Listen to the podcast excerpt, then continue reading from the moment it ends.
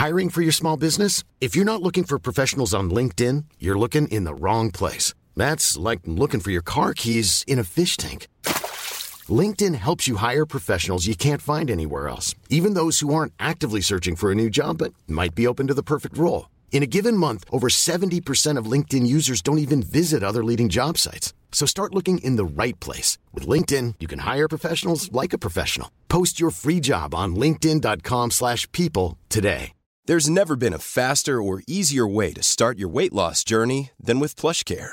PlushCare accepts most insurance plans and gives you online access to board-certified physicians who can prescribe FDA-approved weight loss medications like Wegovy and Zepbound for those who qualify. Take charge of your health and speak with a board-certified physician about a weight loss plan that's right for you. Get started today at plushcare.com slash weight loss. That's plushcare.com slash weight loss. plushcare.com slash weight loss.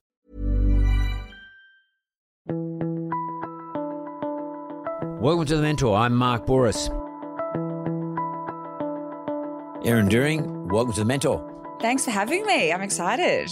I'm going to talk to you about your strategic advisory business. um, yeah, yeah, yeah. Well, But it says in here, formerly co-founder of Triangl Swimwear. uh-huh. I love the name Triangl. I actually like, love the way it was spelt, but I like the um, inference of a triangle Mm-hmm. being um, sort of being quite a an interesting, evocative visual thing. You know, when it comes to Yes. swimwear. Yep. Um, do you mind just telling me how did you come up with that name and spelling? well, it actually was a triangle bikini. So that was that was the reason why we named it triangle. So we loved that shape, that original 70s triangle bikini shape. And then we dropped the E because we knew that if we had triangle with the E, no one would be able to find us because it would and it'd be hard to register. Registering the name triangle around Yeah. the world or even in Australia would have been difficult. So it's that simple. But then it's funny because as we went along, we've done everything in threes. And that's kind that of mean? been just like ev- everything was in threes. We just had our everything on our layout of our website was always in threes. It was sort of this impulse purchasing mentality that we had that we built in really, really quickly where one was one choice wasn't enough, two wasn't enough, four was too many, three felt like you had to pick something. I don't know why. And it's stuck. And it's even my mantra now. Everything's in threes. I remember the bikini. Yeah. It was an unusual looking bikini. It wasn't like um, The normal more classic, let's call it. Um, it was a an unusual sort of pattern. The sewing on it was a bit unusual as well. So we launched with normal nylon spandex. Didn't get like it was good. It was doing pretty well a couple months in, but we weren't getting that traction that we just felt like we wanted to get that magic, that something special. So we launched neoprene, which was our fabric that we kind of became known for, which is wetsuit material. And we did a black binding around the edge. So anyone that knows Triangl from its sort of heyday and the thing that put us on the on the map, it was that. It was neoprene with black binding. Very simple, nothing that crazy, but it was new. It looked amazing online. It looked really good on the body because it was very smooth. Um, wasn't that comfortable to wear on a hot day. It didn't really have much Is it because it was thick? Yeah, yeah. Like wetsuit material keeps you warm. It's sort of like so if you have that as a bikini, definitely. But people didn't care. People wanted to look good, so Because the neoprene created a structure, it created a smoothing effect. smoothing. effect, Yeah, which which yeah. means what? structure. When we started getting a bit of traction with it, and I would wear it and I loved it, it had that, it didn't move. And when you're a young girl and, you know, you're at the beach and you're sitting down or you get out of the water and, you know, bikinis, nylon spandex moves easily, especially when it's wet. So we, neoprene doesn't, it would stay. So you'd get out of the water with a lot of confidence that everything was in its place and Yeah. as it should be. Supported. Yeah. Which period? Mid 2013, I think we launched. So ten years ago, you and your co-founder, Mhm. um, Craig Ellis, tell me how you two got to do business together. Yeah. So we we met in October 2012. No, 11, 2011. And um and we kind of our second date, we came up with the idea. So we were on the beach, we were on a date on our second date and I couldn't find a bikini that I wanted to buy. There was nothing in between surf brands, which were about 60, 50, 60 dollars, but they were pretty basic back then and not cool. And then higher end luxury, which was 150 bucks, which I couldn't afford back then. So I was like, there's nothing in between for someone like me that likes fashion, wants to look good, wants to access a bikini really quickly. So we had that discussion at the beach, and that was pretty much when the idea came about. And then it took us a few months to get our head around the idea and do we want to do it and should we commit? And we decided to move to Hong Kong to start the business there. Was it was Jodhi Packer's, uh, or Jodhi Meares in those days, uh, Yes. her stuff around? Tigerlily, yes. Tigerlily. Yeah, that was the first. They were, I'm, yeah, they were around. They were more expensive though. Zimmermann Right. was around. Seafolly was around. Seafolly, I think, had the market share at the time in terms of that bikini, but they were still around $130.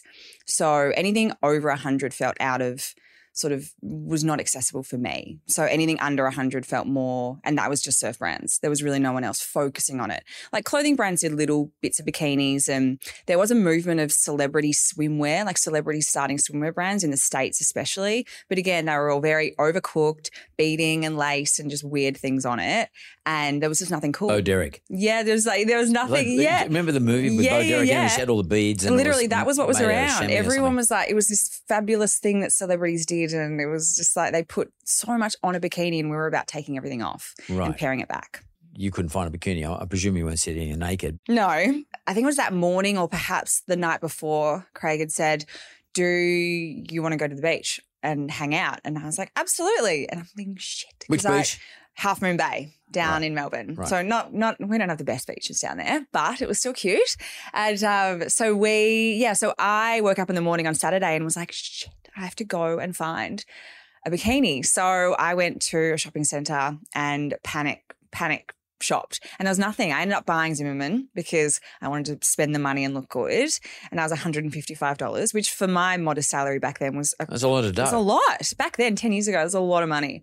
So I had a little Zimmermann bikini on. But that's a survey one person. Um, you were sitting there and you decided, Mm-hmm. as a result of your problem, to potentially create a business. Mm-hmm. What was his input? So he is, he's a real entrepreneurial, creative person, more so than I was back then. Absolutely. I was 27 um, and I just didn't have that. I think back now it's different. I think young girls have that spirit younger, but I definitely didn't. And so he brought that kind of design, creative, like we could do that, we could do that. Whereas I was more assessing the gaps that I saw. And it was just something that I've always been interested in. You know, I worked in e commerce previously, or at the time I was. I've always been in retail. So I've always been seeing what customers are interested in and the psychology of a customer and what's making them want something and why they don't like something and every touch point of a retail store. You know, what is attracting them in, what is sending them out, what is making them come back. So a lot of that application was what I put into that Triangl early days of that retail knowledge that I had for sure. But I was, I backed myself in. I mean, I always had a pretty strong sense of belief in my 20s. Yeah, because I remember there was like some pretty vivid colours. Like, I, I'll be honest, I didn't like them, but because I thought they stood out too much. For, just for me, Really strong color blocking. Yeah, yeah. Yeah.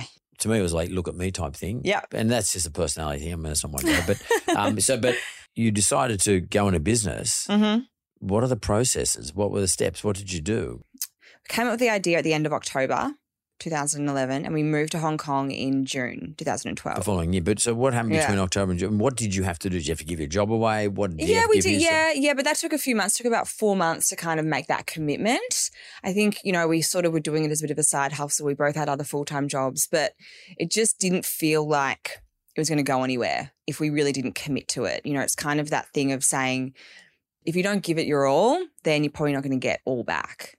And that was kind of our understanding pretty quickly with the business that that was what would happen. You know, we had to be, we'd be coming home from work and then we'd be working on it sort of at night and then on the weekends. And I didn't really like that because I still, even though we lost that work life balance, I quite like having that time to myself and not be working around the clock. So we quit our jobs and moved to Hong Kong, sold everything we had, which wasn't much, and made that move. We wanted to be close to the supply chain because we manufactured out of China and our sampling was done through Hong Kong and China. So we wanted to be close because at the time, and Craig was in design, so he'd experienced this a lot, you lose weeks of sampling time because it's the back and forth and the back and forth and lost in translation. So he was really keen to sort of position us where we could access sampling and access manufacturing face to face. So that's why you moved to Hong Kong. Yeah.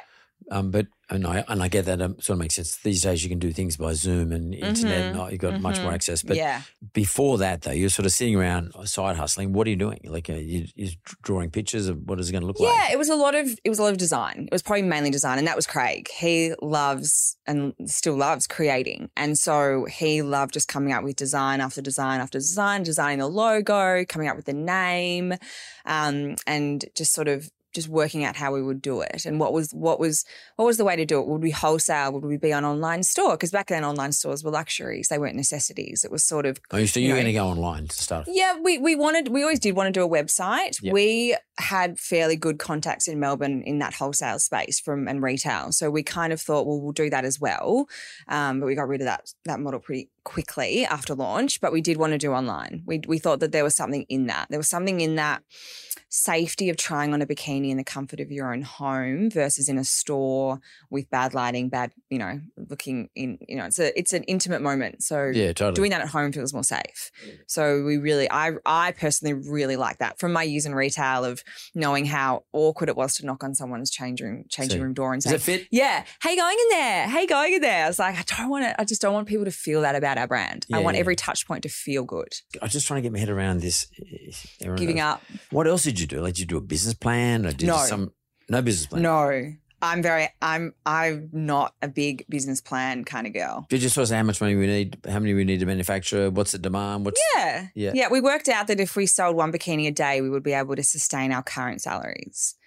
right? So in terms of like replace them, not sustain, replace them. And that was enough to live off. Sorry, how much a bikini? 50 The bucks. bikini was $79 Yeah. and our cost of the bikini was pr- like everything was sort of around $10. Our margins were pretty good. Yeah. So we were basing our one bikini a day. So it was sort of, it was pretty modest. Yeah. But those were sort of rough calculations of original sampling that we did. And that process was slow. So like we sent things away to sample and that was coming in weeks later. And we were already thinking of more styles. And by then we'd probably changed our ideas a few times of what we wanted to do. So we were finding that sampling process and that communication with China and Hong Kong really slow. And that was starting, it was kind of like, okay, this is just not going to work for us because we wanted to get in on something kind of quickly. We could see things were shifting. We could see Instagram was starting to blossom the slightest little bit, and there were brands doing things on there like very, very small and slowly. But there was movement and there was a shift. There was a shift happening, and we wanted to get in on it. So we just we kind of made that decision to sort of do something. So, because it's a big call. Mm. I mean, Hong Kong's not a cheap place to live either, by the way. No. It's pretty expensive, and you live in a room like about like the size of a shoebox. So, Yep. yeah, That was us. yeah. Yeah. that was you. Yeah. Yeah. So, so okay, moved to Hong Kong. You, I mean, did you have someone to move to before you got there? Well, we what's your did. We process? we found a place. Um, Craig had good contacts there from from his previous years designing and and doing what he was doing. So he'd found some contact, and we'd found a place. We just we hadn't seen it, but we'd gone and and and looked at it on not even online. I think it was I can't even remember to be honest. But we found something before, so we had pl- a place to move into, and we had ordered a few things to kind of, and things to go over and we ordered a bed and very basic and we just kind of got into this apartment and I'd actually never been to Hong Kong before ever. So moving there was the first time I'd visited the city. But I was sort of i've always been that kind of person that acts now and thinks later um, which has served me well and not well at times. And that was really one of those moments where Craig was really set on doing it. And I think he'd had the vision for that for a while. He was bankrupt when we met. So he had another business that had failed. So he had all these lessons and learnings and he wanted to apply his new way of thinking to this new business. And so I was just like, yeah, I'll come. Why not? Like, sure. What's like, what have I got? I was that sort of, what have I got to lose mentality. Um, and when you're 27, you don't have that much to lose, you know? yeah, I mean, I guess also he's your bloke.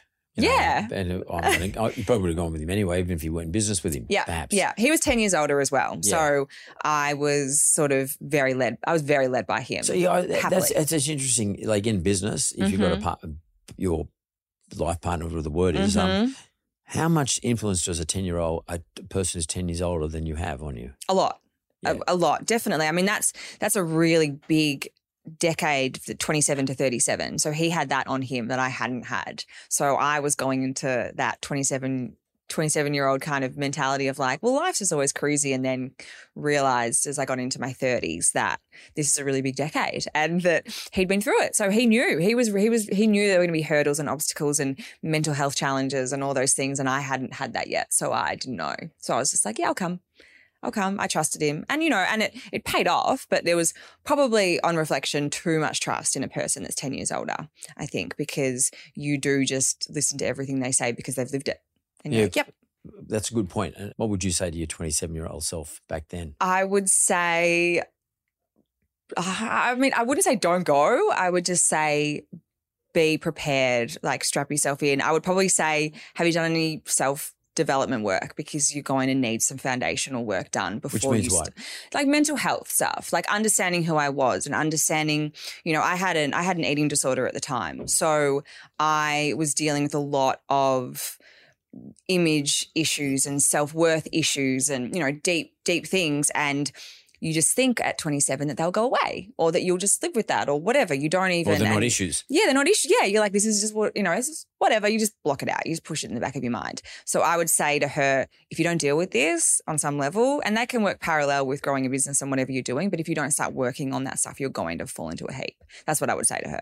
Because Hong Kong can be a pretty challenging place. It was. Yeah. Like I love the city so much and it and it it held me close because I had no family or friends over there. So it but it was really brutal. We didn't make a single friend. We lived there for 3 years and we didn't get to know anyone because we were so focused on growing the business. And yes, that ended up in great success, but it ended up in being completely alone as well at the Well, also time. tired yeah. and reliant. Yeah.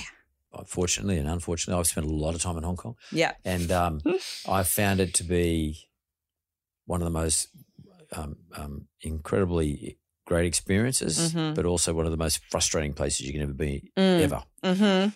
And, Yeah. and you're you're never going to be accepted. No. back then anyway, i- Yeah. into the Hong Kong way of life. Yeah. Um, you're always going to be an outsider. Yep.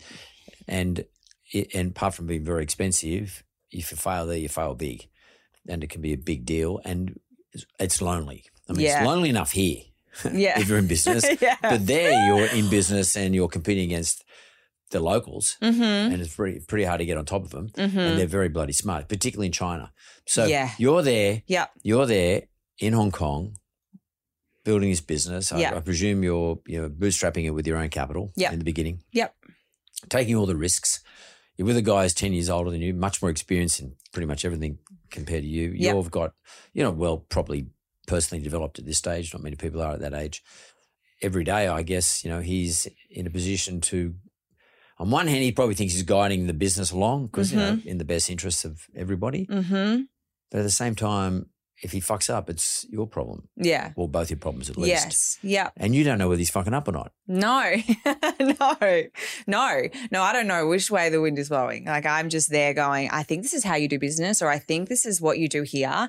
I'm get and I just was total trust. And then when mistakes happened and they inevitably did, it was on both of us. Yeah. And that was really challenging for me because I I didn't know I didn't know.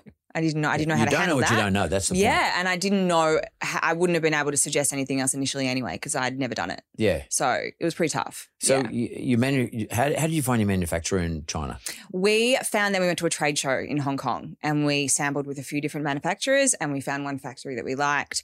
Went with them for a few years. They weren't great. They ended Could I just stop you for a second? Yeah. What do you mean you sampled? I mean, Mm, so we went to a trade show and it's a bunch of different stalls and you go around and you have a chat to them and you find out the few you know a few things like sample cost minimum order quantity back then we were very fortunate minimum order quantities were way lower than they are now Yeah. way lower um, and we kind of just got a feel for we saw what they'd done before they all had their samples there and then we chose a few to sort of sample with or we take their card they'd sort of take our details and then we'd initiate a process sample, sample, you mean like, sample a bikini uh, that, so, so you go into this big trade show, which is Mhm. in a big hall somewhere. Yeah. And there's all these little kiosks everywhere. Yep. And um, you'll go to the part where they make bikinis. Yes. And, uh, Yeah. and you'll they say, have like, like, a swimwear trade fair. a swimwear trade. Fair. Yeah. Okay. So it's like hyper, like, it's like you can go there and, and find swimwear. And so, and you walk in there and you see, you know, know, six or seven of these guys, dudes, Yep. and you go up and you say, "Look, here's my pattern." Mhm. You show them a pattern. What, you, you show them designs, or you don't even have to really. You look at what they have out, and a lot of them you can see who they're manufacturing for. You know, and there were ones that probably were manufacturing for maybe a Tigerlily or other brands, and you could tell because they wouldn't have the tags on them, but they were the bikinis Yeah, that they were style. doing. You knew, yeah. So you'd pick those people. You'd pick those ones that you knew were better quality, Yep. and then you'd see if they'd do it for the price that you want to do it at. So what? Because I was going to say, what's the negotiation? What are you What are you trying to get from? Because you know that they're already doing something for whoever it is, Tigerlily, etc. Yeah. Um. So you know that they can produce stuff. Yeah. You know what the quality is going to be like. Yep. What are you trying to get from them? well best the best quality best fabric best sewing skills you know i think we were also pretty keen back then to make sure that it was ethical so factory size being small was helpful because then it was more manageable for us to you know go and visit. We also needed the location to be southern China so we could go there quite regularly and get the train there and not fly because a lot of the clothing was just below Shanghai, which is too far for us to travel. So we, they needed to be near us. Um, and those few, those few, So those you go to few Guangzhou. things- We went there. We would go there and then we catch a train there. catch a train there. So Yeah. Shenzhen, Guangzhou, and then we would get a bus to I've totally forgotten the name of the factory, but we would get a bus there, Right. and then we would stay there for weeks at a time. So convenient, not convenience, but um, ease of logistics is probably a pretty important Yeah. factor. So, 'cause Yeah. you, and can Yeah. you explain why it's an important factor? I mean, why do you need to be able to get to these joints often? Because you want to ensure that things are running smoothly and you want to have them to know that you are on top of it. So quality assurance. Quality assurance, um, you know, making sure that the conditions are nice as well. You know, I we were mindful of of of the condition of some factories, and they were terrible. what do you mean were- by that? just really just dirty, overworked, you know, women and and like sleeping there. I mean, they always sleep pretty much in the towns and they're next door anyway. But just making sure that th- that they were fed well because they're there twelve hours a day. They and live just- there. Yeah, they do. Yeah, they live next door. Yeah, yeah, yeah. I got really obsessed with that whole space actually and read Why? a bunch of books. I was really interested in the psychology of it all and what and and were they trapped there and like was that their only choice? Did they want to work there? So I did a bit of that. So I think Was there a I- narrative going on at the time? Were, we talking at that stage about um, shoes being made in various places around the world where slave labor and all sort of stuff? I think so. I think it was around. It was probably Apple. I remember. I remember really clearly remember the Apple iPhone stuff Yeah. about all the factories and slave labor, and you know, it wasn't it- for me. It wasn't more. It wasn't worried about what the customer thought about it, but it was more just the interest in wanting to know. You know, because we were looking after them, so. It was sort of, uh, you know, it felt like the right thing to do. It wasn't a huge focus. It was more an interest, to be honest, and something that we just wanted to be close to to ensure that they were being looked after. So also, so they would sew nicely. So they, if they knew us, then they would take care of the Triangl pieces because they liked us.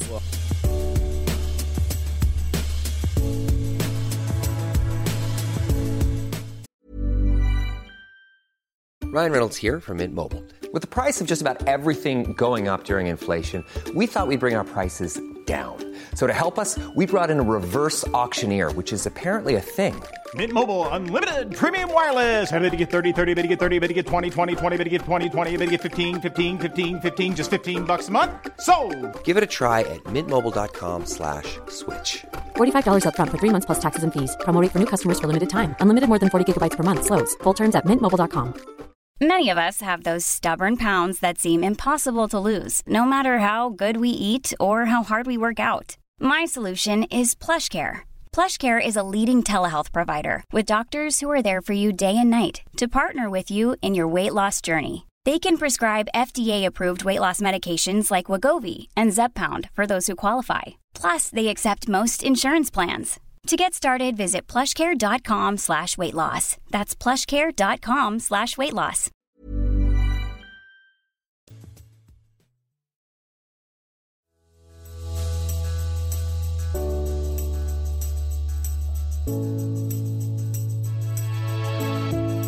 I'm back from the break and here there and, and we're talking about the Triangl Saga. and you know, and, everything looks great so far. You know, we've landed in Hong Kong, we're living there now. We're manufacturing just outside of a, bu- a bus ride out of Guangzhou, which is you know only a train ride from Hong Kong. All looks sweet, everything's perfect. She's and her co-founder is happens to be her bloke. Um, what can go wrong? What can go wrong? Oh, What um, can't go wrong? What can't go wrong? What can't go wrong? Look, that factory actually ended up stealing, trying to steal our brand and registering their own name in China, registering our name in China. Triangl. Yep. Yeah, they didn't get there. We blocked it. Um, but Well, it was how, how does that happen? How do you do that? How do you block it? I we had to file in China and say that we have these other trademarks around the world, and we also were this is this is our brand, and they're impersonating us. It was it was How it did you was know our, they did it? It was our they because they we I think it was we went.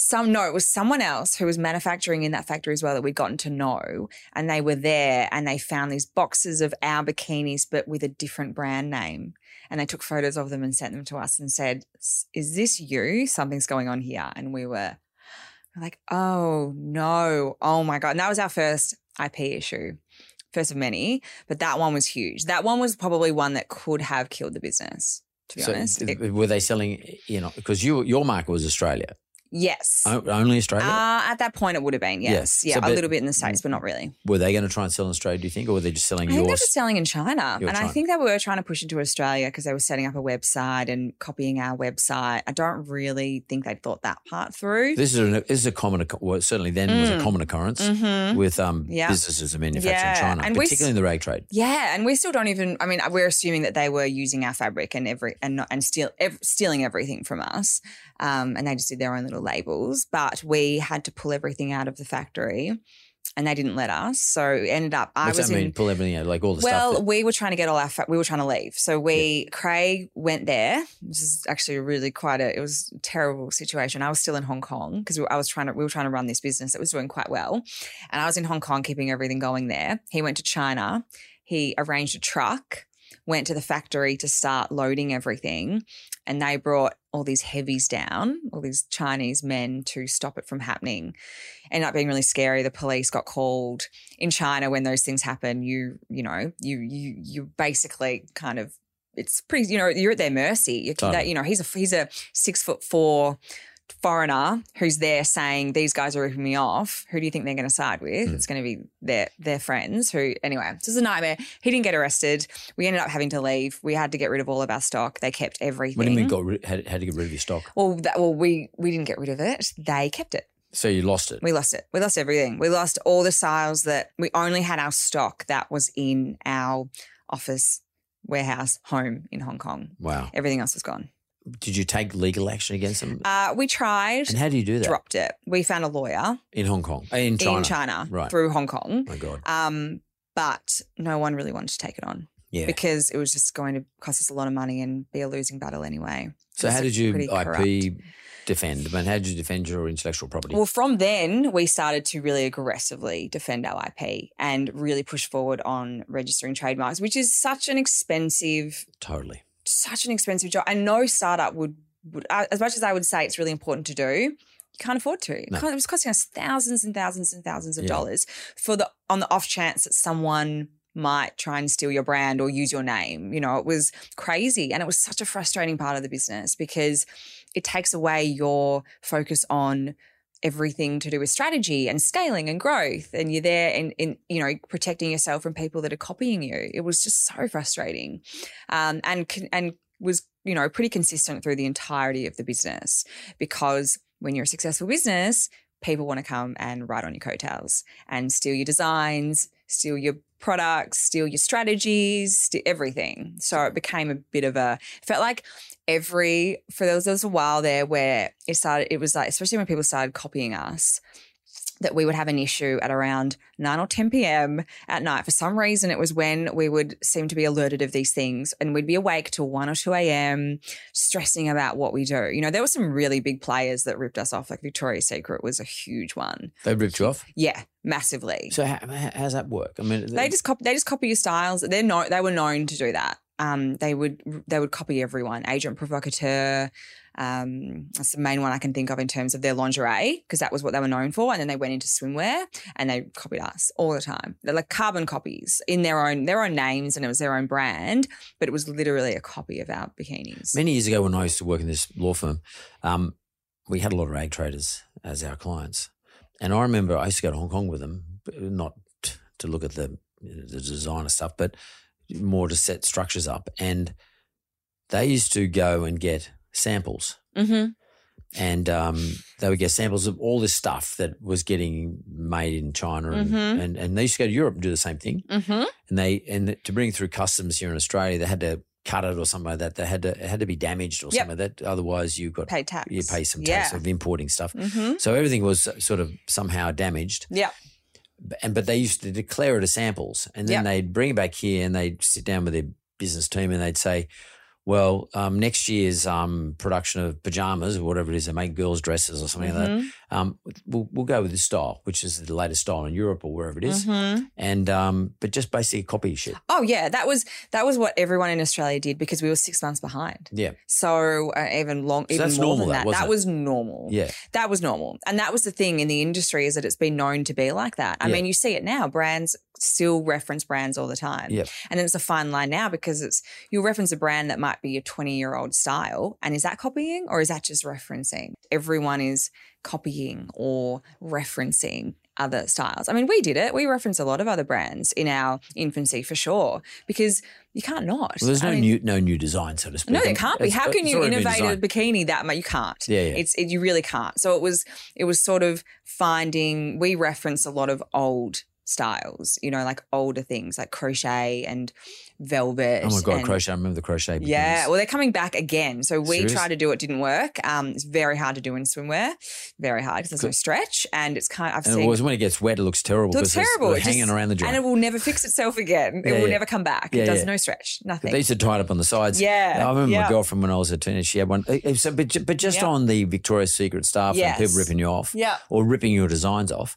Um, whilst it's a punish, it's a pain in the ass, etc. But isn't it inevitable that's going to happen? Given that's the, that was the process that Yeah. everybody adopted. So it is, and it's one thing that I advise on a lot because brands, obviously, as soon as they experience any kind of growth, any kind of success, the copiers come. And the key, what I say is instead of focusing on it, because we did, and we lost a lot of time, we lost a, lot of money. Just expect it. yeah, and and and innovate. You're the Yeah. innovator. Yeah. Trust that you are the innovator and innovate because they're not an innovator; they're a copycat. Yep. And they'll always be around. You can't get rid of them. Yep. So focusing on them is just a waste of your time. To- Use that time and energy to innovate. You know, Yeah. and every brand has it, even not even around products. It's around brands that have strategies that work. And they're like, someone's copying my strategy. And it's like, innovate. But that's what fashion's you all about too. Oh, yeah. Fashion's about innovating something new or Yeah. bringing something back that hasn't been around for a long time. Exactly. It's, it's circular. It just keeps totally going. Yeah. circular. Yeah. And and so that that would be good advice, and that's Yeah. the sort of stuff I guess you're doing in your business. Yeah, yeah. That's sort of advising Mhm. retailers, for example, in this Yeah. environment, um, and therefore don't get your knickers in a knot in that regard Mm. because you lose too much time and effort and bullshit, money, etc. Yeah. Stressing it about blowing up against something that's happened because it's always going to happen. Mhm. So is that one big lesson that you learnt and you're now bringing back to your advisory business as a result of being in the Triangl business? Yeah, definitely. Mm. And and just where to focus your energy on because time is really important. And it's okay to be frustrated in the moment. So, you know, I a lot of they like I'll get a phone call and they're like, Oh my God, I just found this website and it's blah blah blah. And they and it's like you can have that angry moment, five, ten minutes, 15 minutes, 20 minutes, however long, and then drop it. Yeah. Because it's just wasting your Go for a run. time. Yeah. Do something. Don't but don't don't, you know, and they'll people will be like, Should I draft an email? Should I get a lawyer to Yeah. draft an email? And it's like, well, a lawyer is going to charge you for that. e- And they want there to be a fight. That's actually do. what they want. So they're not do they're not going to draft a letter or an email that's going to be sending once and done. They want to start a process. So don't do that. Don't get like don't get anyone involved. Just drop it. Pretend you didn't even see it. That's the advice that that I think is really important. And I- I think your point before is a really good one. Be the innovator. yeah. That's why, because if you're not the innovator, you're going to get copied. And there's an old saying, Yeah. the greatest form, if you're doing well, so the greatest form of admiration is emulation. So Yeah. if someone's admiring you or if people are admiring you and you're feeling all admired and you're admiring yourself because you did really your job, one thing is going to be for sure, someone's going to copy you. Yeah. And I mean, and that's the whole influencer landscape that we're seeing now. Like influencers are being copied. That's the that's that's their draw card is that we all want to copy what they're doing. We all want to be influenced by them. So it's it's a positive in so many respects. It just flips into a negative when someone sees their business being copied. Just can we talk about influence for a second? Yeah. Um, did you guys use any influencers or anyone who was of influence to put your bikini wear on the world stage? Oh yeah, we use them all. Yeah. How- how'd you get we- How do you- how do you use 'em? well, we there's one my favorite story is, and I've told this story a lot, but it's a good one. Is the Kendall Jenner effect. So we. We always inf- we were always using influencers. We were always gifting. So our strategy was gifting with no expectation of anything in return. So setting up a really positive flow of, you know, we're going to send you this, but don't just if you like it, whatever. Just like there you go, there's a gift. No, nothing asked. And that was working with our sort of micro, I guess they're called micro influencers now, or people with smaller followings. But to get the big fish, they all wanted to be paid and we couldn't afford to, nor did we want that transactional situation because it's not genuine or we didn't feel that it was really genuine. So we pinpointed a few people, number one being Kendall Jenner. Why? She was, well, she was the pinnacle of that younger girl. I think at the time she would have been 17, perhaps.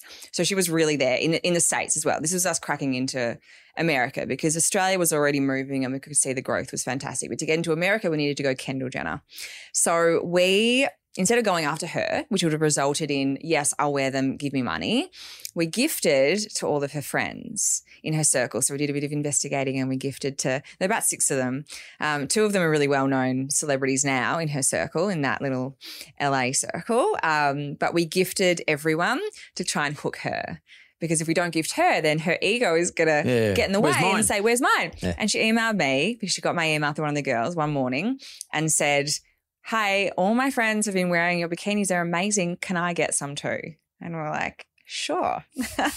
yeah, I think of course, yeah. Oops, we forgot about you." So yeah, so she wore them. We sent her the whole collection. She tweeted about them actually. It was on Twitter because she was using Twitter back then, and then linked it to her Instagram, and that was it. That launched us into the states. Like back then, it was, it was that. It was it was pretty easy to do it like that to, to get in. And did. Today, what would you advise your client today, though? I would say, do I mean still pick your people that you're aligned with, absolutely, but go for influential people, not and, and people of influence for your brand. So when people set up a brand and a product or a service and they have intentions behind it of why they're doing this. So pick people that you really want. It might only be two or three and persist. Go after them again and again and again. If you can afford to pay and put some money into it, I wouldn't do that into paid advertising. I think at the moment we're so sick of seeing influencers doing paid this, sponsored this. There's no authenticity anymore. So something we're at the start of something shifting with that. It's not there yet, but it's happening.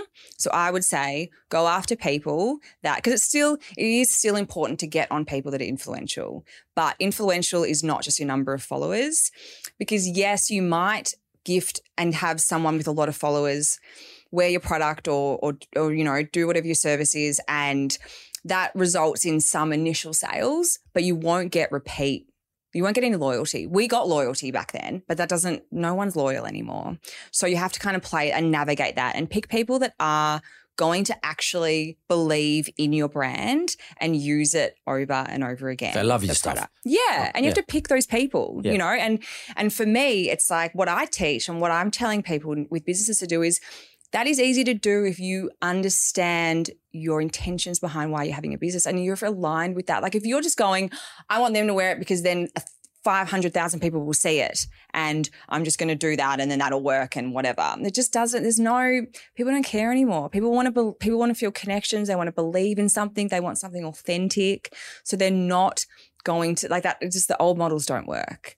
It's about pairing it back and, and, and also just like more old school marketing, even. I would even like word of mouth and like doing more old school tactics, I think, at the moment. Whilst we're in this, mo- like it's there's a there's a shift. It's like ten years ago was the start of influencers. We're ten years on, pretty much to the like exactly to that. Something's changing, and there's no point going down the paid advertising route because all the influencers doing it are boring. I mean, if they're boring the hell out of me, Mm. I know they're boring. Well, you the know out of exactly what's happening when it says paid at the top. Oh, you're just Yeah, like, well, why would I? Yeah. You know, no. And then you see, because these influencers, when they do a little snippet with something else in it, everyone will be like, what is that? What is that? Because they're like, that's the actual thing that they like.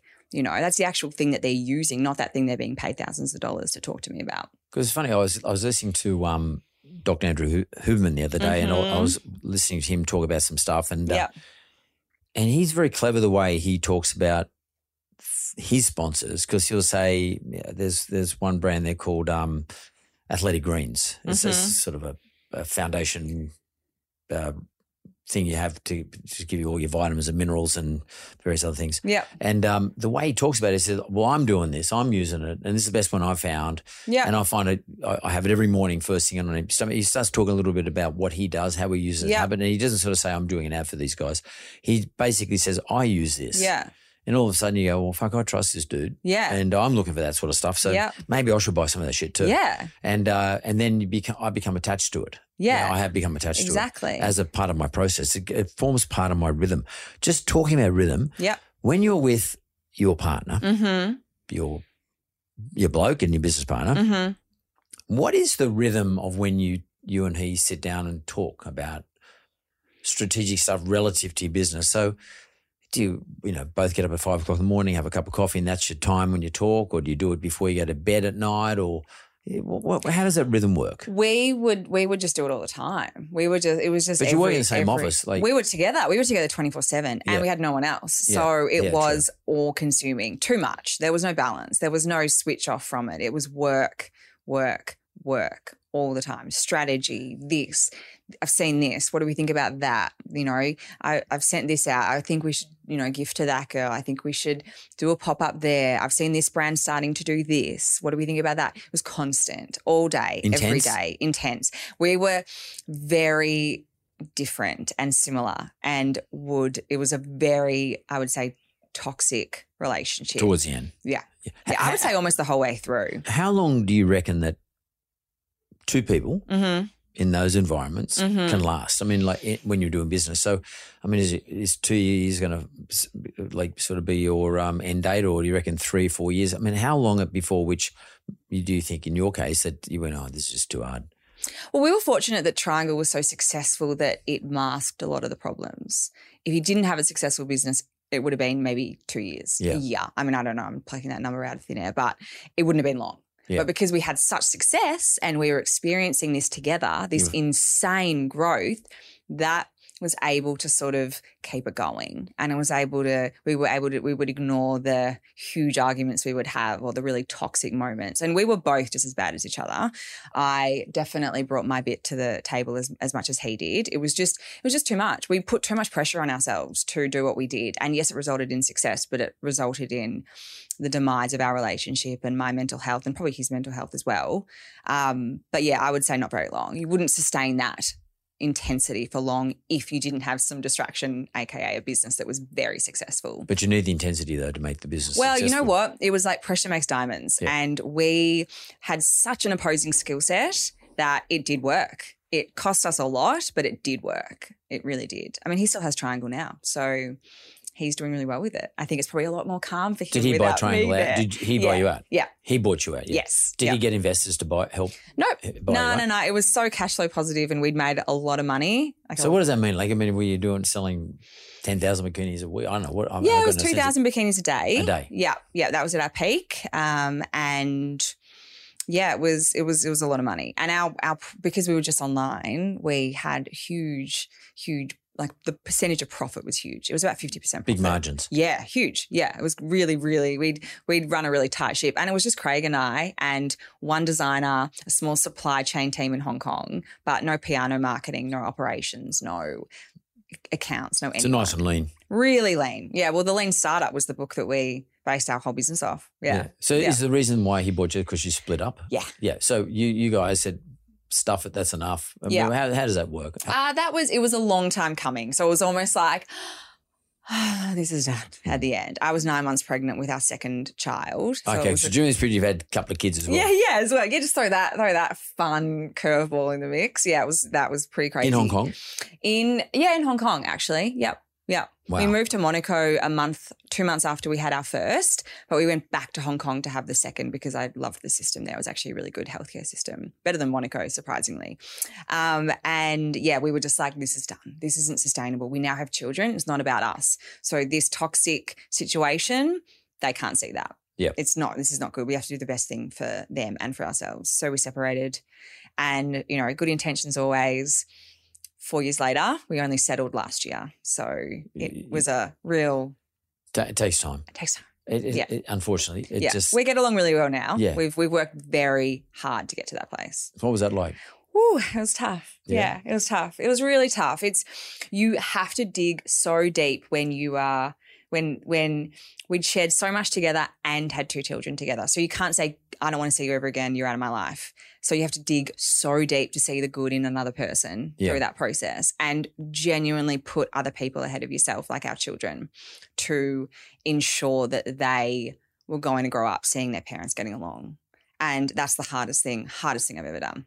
So whilst you weren't like, uh, did you get were you married or just No, together? we weren't actually. okay. So that was a little easier because we Yeah. weren't married. So we didn't have to do that paperwork. But were you most situation. in terms of splitting up? Were you Mhm. mostly married to the business or mostly married to him? business? So with the split was the hardest part for you was splitting from the business. Probably Yeah. everything. It was splitting from every part of my identity that I'd attached myself That's to. the issue. Yeah. It was like I remember when I when we did the first agreement for me to exit and thinking this is the moment. So we separated in October 2017 and I exited in April 2018 and I thought that that moment in April, we were in London, and I thought, this is it. I'm going to feel so good. And I remember feeling the worst I've ever felt and going, oh no, there's something really wrong here. I have a feeling I might be completely broken and I have no idea who I am because it was that, you know, the business was me. That's your Craig identity. was part of the business. It was part of me. That was everything that I knew about myself. I'd spent seven years giving every part of myself to There's that. There's no Erin. It was Craig and Erin. Yep.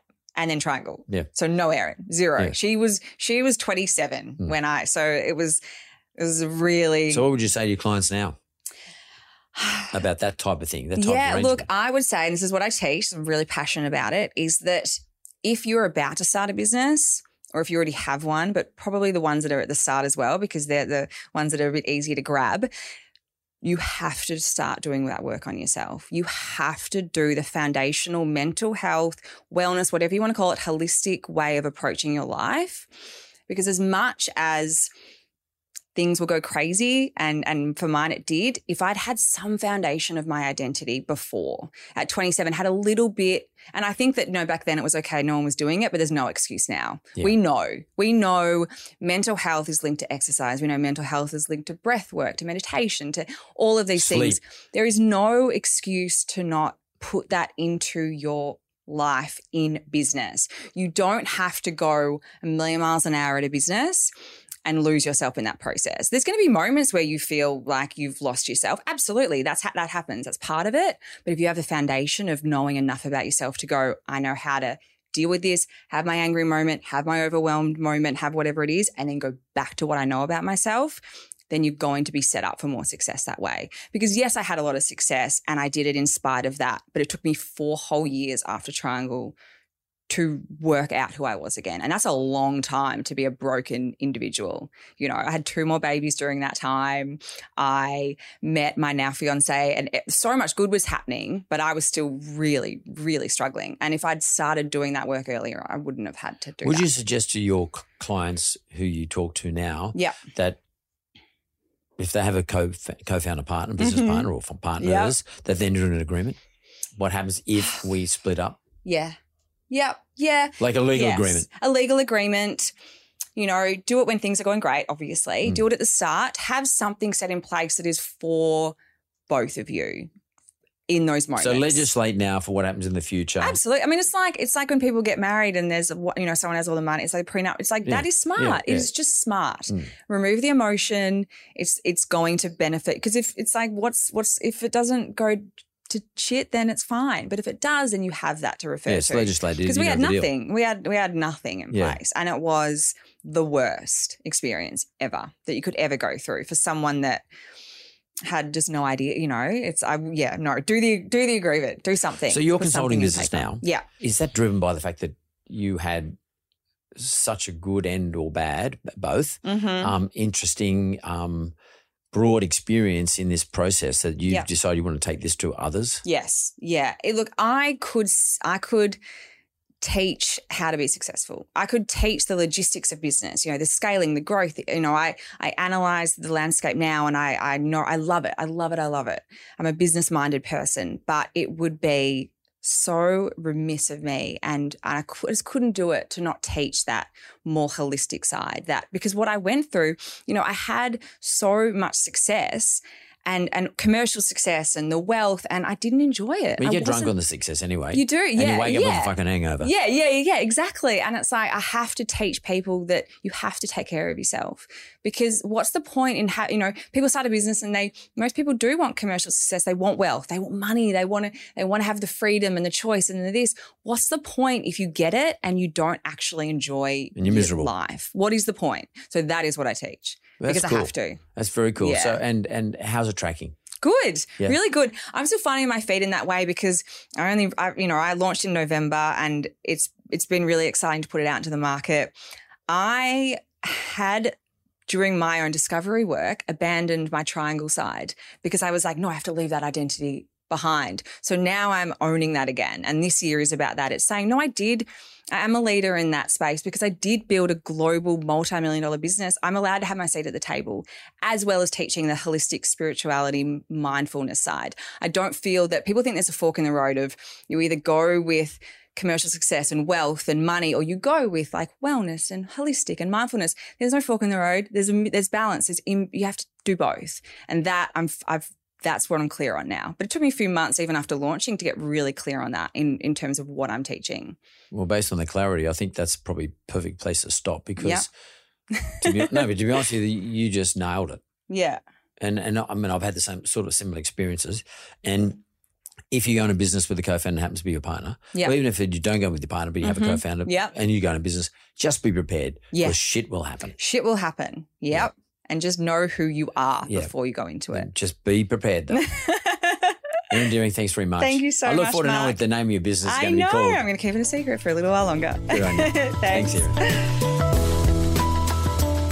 Thanks for listening to The Mentor. Audio and production is by Jess Morley. And production assistants, Jonathan Leondis.